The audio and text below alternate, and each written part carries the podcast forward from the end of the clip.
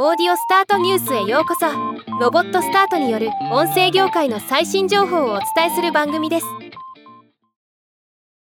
2024年3月1日より愛知県の豊橋市町中図書館で行われたトークイベントがポッドキャスト番組として配信開始されました。今日はこのニュースを紹介します。この番組は豊橋市の町中図書館が提供するのは本を含むあらゆる情報との考えで開催してきたトークイベントのうち一部を配信するもの。テーマは